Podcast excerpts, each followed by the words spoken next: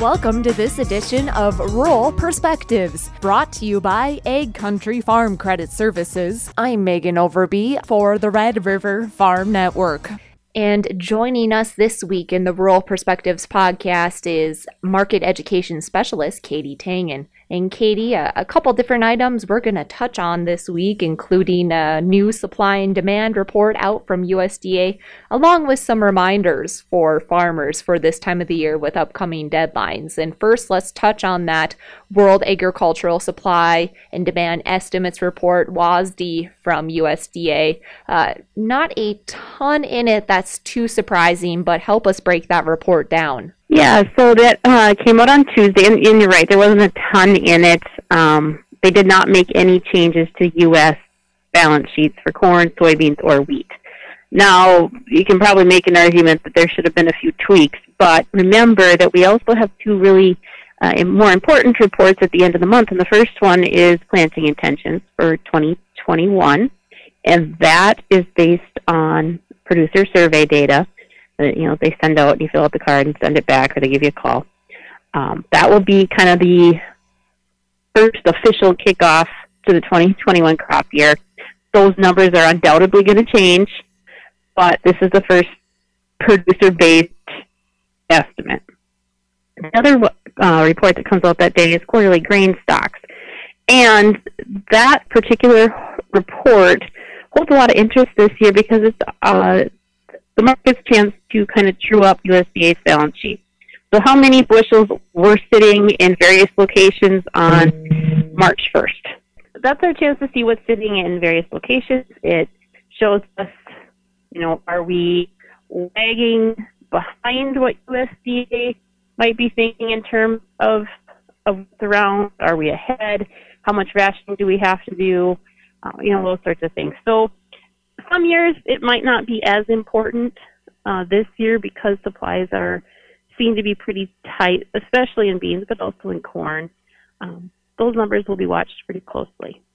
Yes, for sure. And I know, uh, you know, this past week there was just some overall more market chat news that broke. You know, now we're we're hearing of ethanol being delivered to China, as well as they're talking U.S. may have to start buying soybeans you know, uh, what what's the overall market mentality right now, Katie? If we can sum up what's happened and what is going to happen.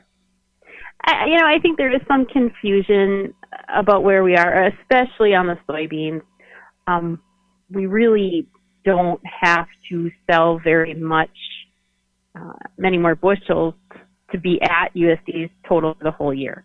Now, remember, soybeans are pretty seasonal, so it'd be very normal for us to not sell very much um, going forward. And it, it very much looks like South, uh, South America has a good crop. But if we sell even a normal pace of soybeans the rest of the year, uh, it gets to be a little bit of a stickier situation. Now, could we bring in beans from South America? We certainly could. Um, and that has happened in other years. It's not Logistically, it's a little bit challenging, but those beans could very easily come into the southeast uh, U.S. Those could be used for crush for for poultry and for hogs, and that would ease up some of the demand other places in the U.S. But we ha- we just have to see where we're at. Um, and then when you look really a little bit further down the road, when we get to that late July and August timeframe, um, U.S. starts to look a little bit competitive again on beans, to go, especially when you go into China off of PNW. That can change. Remember, we have a pretty heavily inverted market. If supplies are that tight, that's the way it needs to be, and it will change as we go ahead. It also raises a lot of interesting questions for producers and for merchandisers when it comes to basis levels this summer, and how are we going to absorb that inverse as we roll ahead in contract values. So it, there are a lot of challenges that come with higher market.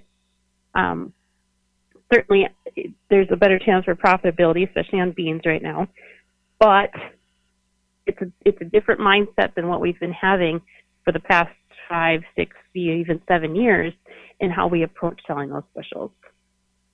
Yes, for sure. Well, still a lot of that story to be told. That's for sure, Katie. Uh, so let's talk about deadlines. We have uh, some deadlines coming up for farmers, and so what do they need to keep in mind? Uh, you know, as uh, March comes and we have ARC PLC, we have crop insurance, uh, a few different things out there. We do. Um, you know, there was a deadline for the quality uh, loss assistance program that was set for the first part of March. Now, they had some late clarification on some rules and a few other things that came into that with processing that they've actually given an extended deadline on that out to April 9th. So we have a little bit more time on that program.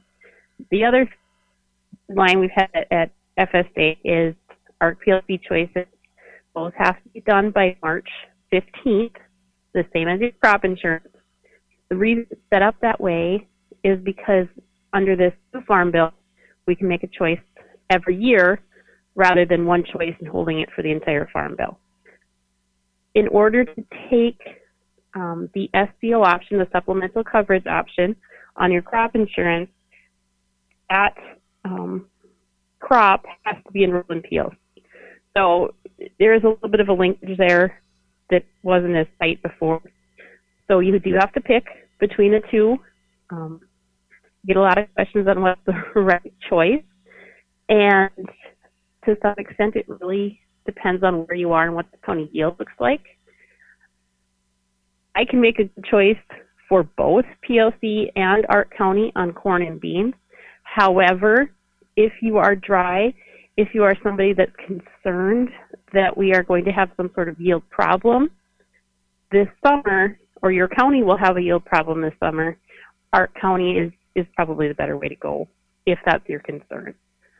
So you have to make that choice. And then March 15th, we have to have everything wrapped up for crop insurance. You have to have your coverage levels picked. Um, you know, if you're going to take optional units or, or enterprise units, that all has to be taken care of as well. Yes, well, certainly a busy time of year, Katie, especially as we look outside. Well, I guess most of our windows, some areas, I guess, in your guys' territory did get some snow. There's more snow coming, but you know, the further north you get, it gets a little drier and farmers are getting eager to get out in the fields. So, as we wrap up the conversation, any final thoughts about everything we've talked about? You know, I think when it comes to crop insurance marketing, just keep in mind what you are um, really covering with your with your premium dollars. In a lot of cases this year, we've seen that that producers can get very close to covering all of their costs with insurance for soybeans. Can't quite do it in corn. For most locations, there are a few that we can, but for most locations, it's going to be a little bit more risk on the corn than we have on the beans. Um, obviously, inputs are higher as well. So really, uh, you can change your plant plans. No one's saying you can't, but having those budgets down ahead of time is really going to put you ahead this year.